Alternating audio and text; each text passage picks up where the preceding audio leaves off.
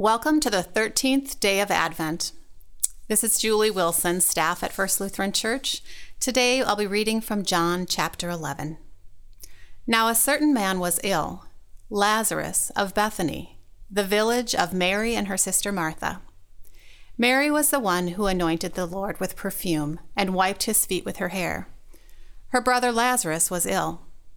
So the sisters sent a message to Jesus. Lord, he whom you love is ill. But when Jesus heard it, he said, This illness does not lead to death. Rather, it is for God's glory, so that the Son of God may be glorified through it. Accordingly, though Jesus loved Martha and her sister and Lazarus, after having heard that Lazarus was ill, he stayed two days longer in the place where he was. Then after this, he said to the disciples, Let us go to Judea again.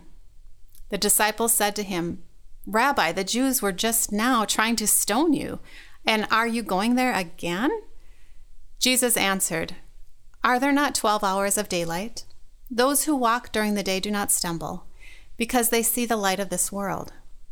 But those who walk at night stumble, because light is not in them.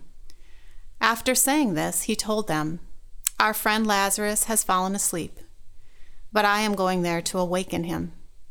The disciples said to him, Lord, if he has fallen asleep, he will be all right. Jesus, however, had been speaking about his death, but they thought that he was referring merely to sleep. Then Jesus told them plainly, Lazarus is dead. For your sake, I am glad I was not there, so that you may believe. But let us go to him. Thomas, who was called the twin, said to his fellow disciples, let us also go, that we may die with him. When Jesus arrived, he found that Lazarus had already been in the tomb four days.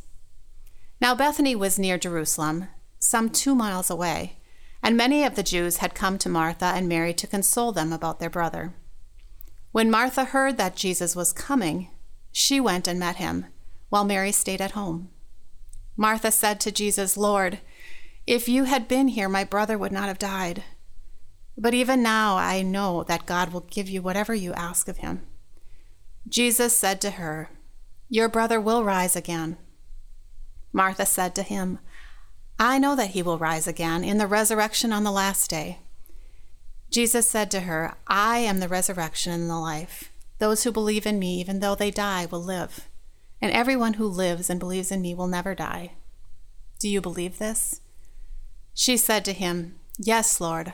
I believe that you are the Messiah, the Son of God, the one coming into the world.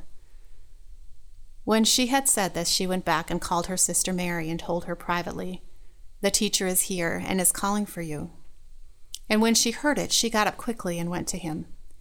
Now Jesus had not yet come to the village, but was still at the place where Martha had met him. The Jews who were with her in the house, consoling her, saw Mary get up quickly and go out.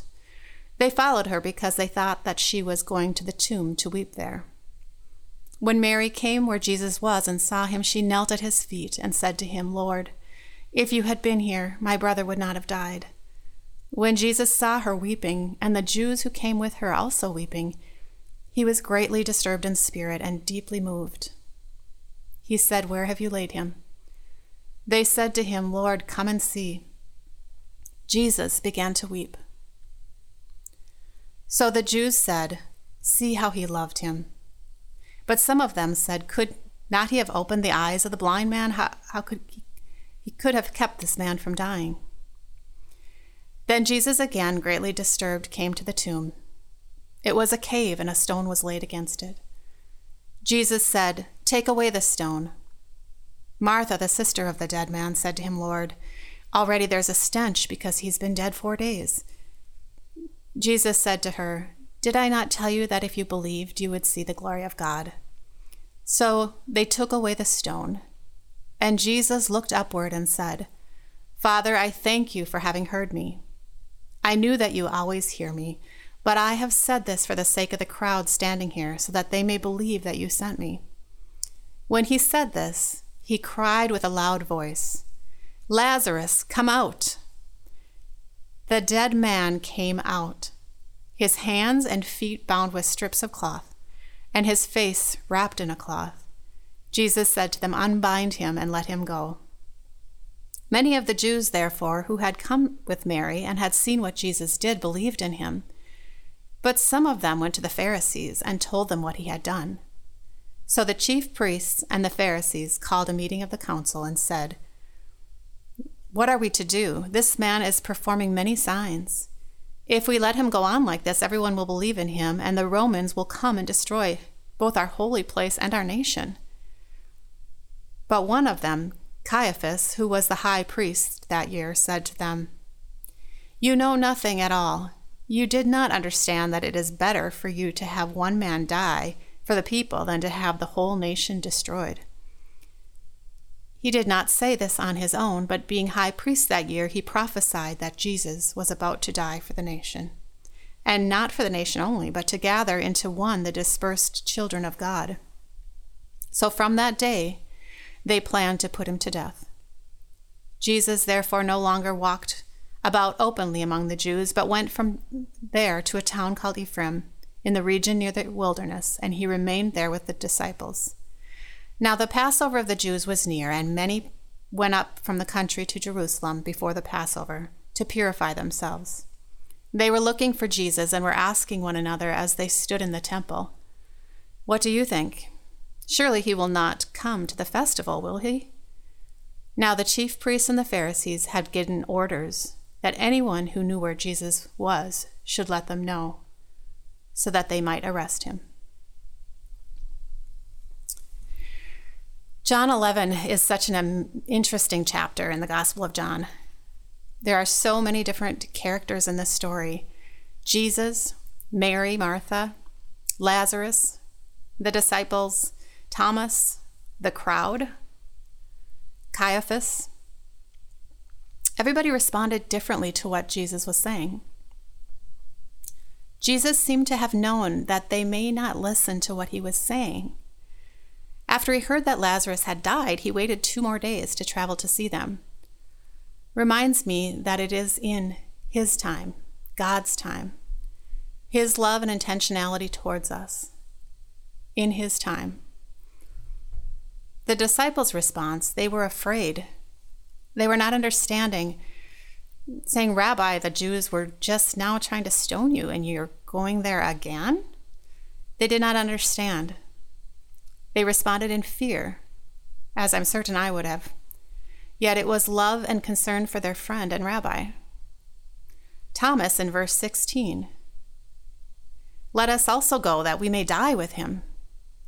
Thomas also was not understanding, but he had faith to follow Jesus and courage to follow him even to death. When Jesus arrived, Martha was the first to meet him. She responded in verse 21 If you had been here with my brother and not have died, she had grief, yet faith that he would not have died.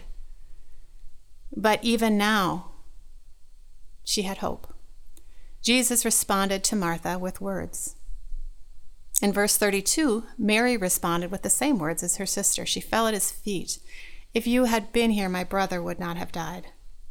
The faith and grief of these two sisters that Jesus could have done something, prevented something. Jesus responded to Mary, the second sister, not with words, but with weeping, and said, Show me. Such a loving response to help them see and understand. Where words had failed, Jesus provided action.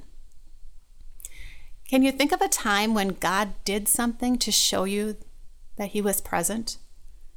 Ponder today on His love and patience with us as we journey through Advent towards the celebration of the birth of God's Son, our Savior. Let's pray. Dear God, thank you for the Bible that tells us about you. We thank you also for the active presence in our lives at times when we most need it and our faith wavers. You show us often through others of your love and intention towards us. We thank you and bless you. Amen.